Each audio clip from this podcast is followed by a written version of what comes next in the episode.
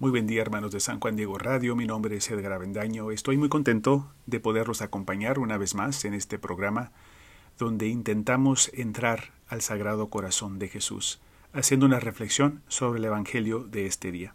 Y vamos a hacer precisamente eso, vamos a comenzar con una oración, leemos el Evangelio y después entramos en esta meditación que ya tengo preparado para ustedes. En el nombre del Padre, del Hijo y del Espíritu Santo. Amén.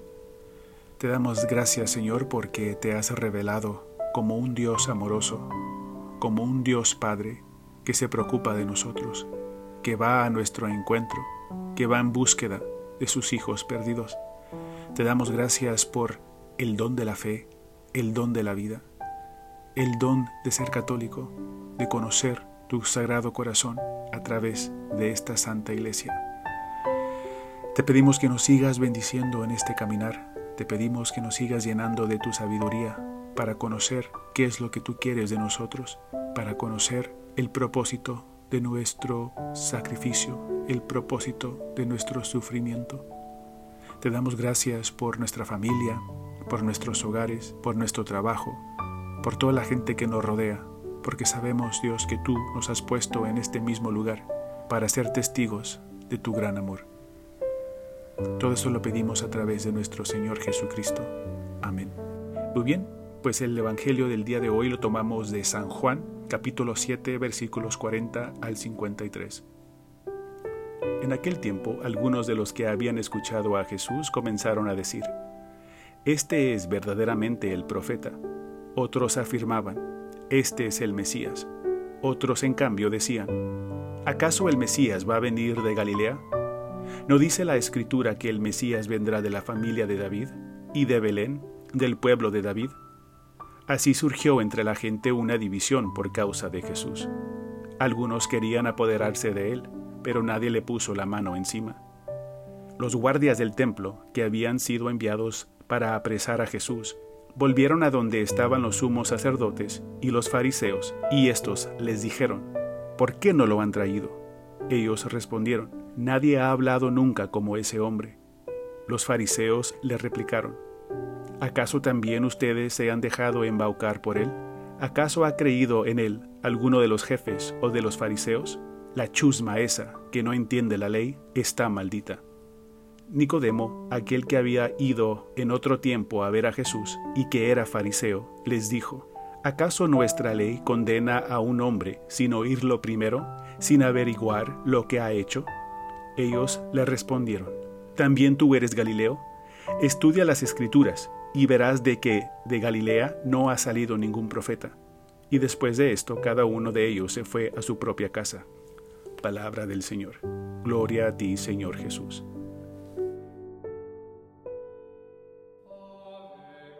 Jesús es una figura controversial, aparentemente rebelde, contra la corriente, y así lo es. Cristo va en contra de la ignorancia, lo malentendido, lo falso, lo equivocado. Tú te rebelas contra Dios cuando pecas. Jesús se revela contra tu pecado. A eso vino al mundo, a ponerte en tu lugar. Jesús va por el camino correcto. Él es el mismo camino a seguir. Todo el que se desvía del camino se desvía de Jesús. Jesús es la verdad. Todo el que dice mentira se pone en contra de Jesús, de Dios mismo. La mentira es un pecado porque rechaza al mismo Dios. La consecuencia del pecado es la muerte, nos dice San Pablo. Cuando mentimos, pecamos, y al pecar, morimos. Por eso Jesús es también la vida y la resurrección. Es vida para el que busca la verdad. Es resurrección para el pecador que se arrepiente. Esto lo he dicho muchas veces. No hay nada más allá de Dios, más allá de Jesús, más allá del Espíritu Divino. Jesús es el fin, aunque realmente es infinito. Jesús es el principio, aunque ha existido desde siempre. Jesús es nuestra meta, es nuestro propósito en la vida. Por eso el que no busca a Dios, el que no tiene su mirada fija en el Creador, vive perdido, desorientado, sin saber quién es y lo que quiere. Sin Dios, el ser humano y toda la creación pierde su sentido de existir, su razón de ser, su ánimo, sus ganas de ser. Sin Dios no hay seres, sin seres no hay Dios. Dios es un ser, un ser divino, un ser supremo, pero más que esto es un ser de amor, un ser que se da, porque el amor se da, el amor se entrega, el amor se rinde por los demás. Dios Padre creó el mundo para compartir su amor con nosotros, contigo, conmigo. Somos hechos por amor, somos hechos a imagen y semejanza suya. Por eso somos hechos para amar de la misma manera que Jesús. Si amas, sufrirás. Así es el amor. Sufrirás porque nadie te amará de la misma forma, con la misma intensidad, con el mismo sentido que tú amas. Cuando das amor, y no eres correspondido, dueles, ardes, sufres. Nadie te ha amado más que Dios, nadie te ha dado más de sí mismo que Dios. Dio vida, dio a su Hijo unigénito, dio vida eterna.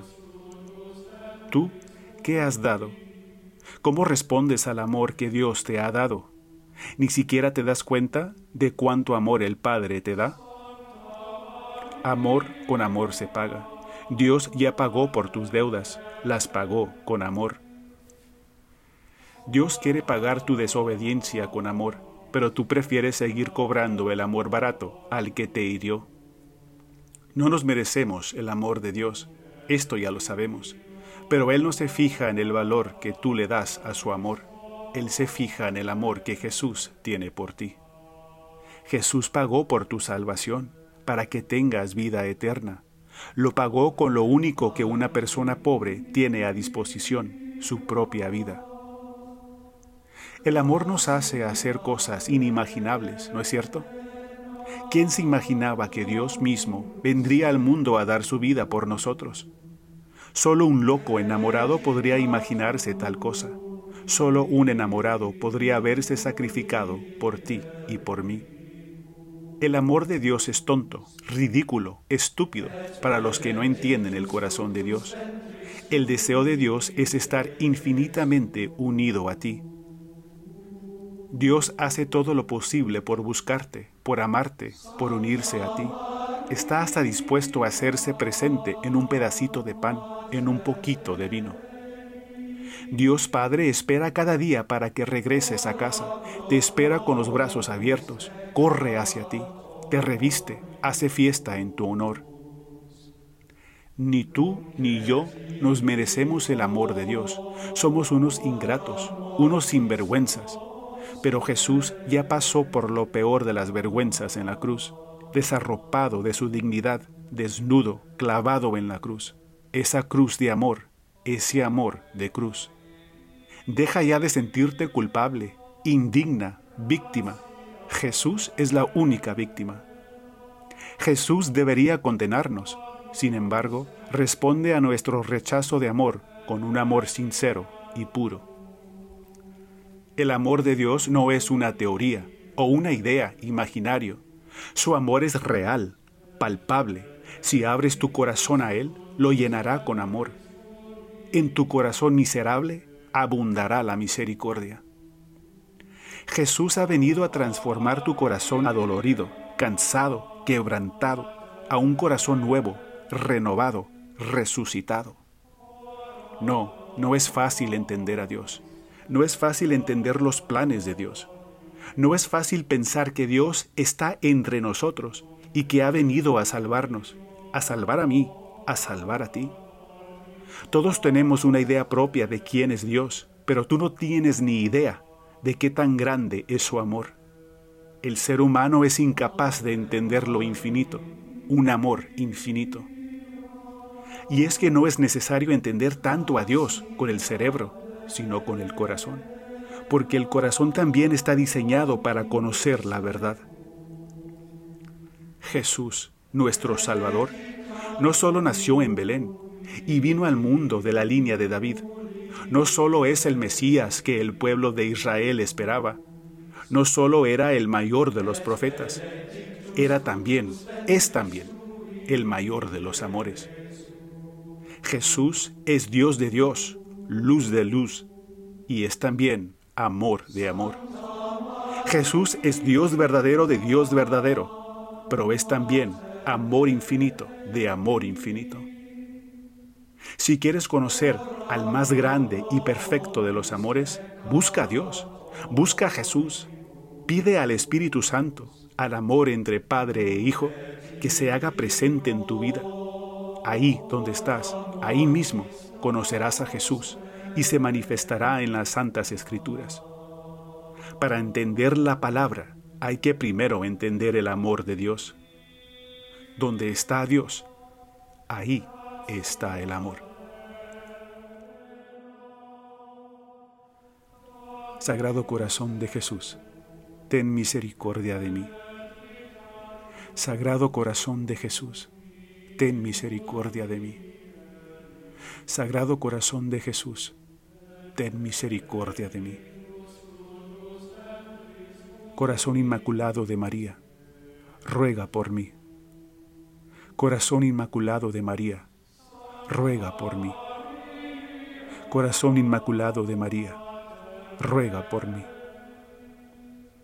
Pidamos a Dios que nos dé un corazón puro como el de San José, obediente como el de San José, valiente como el de San José. Te lo pedimos, Señor.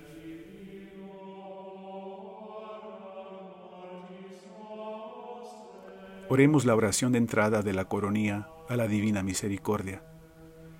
Expiraste Jesús, pero la fuente de vida brotó para las almas, y el mar de misericordia se abrió para el mundo entero Oh fuente de vida insondable, misericordia divina, abarca el mundo entero y derrámate sobre nosotros.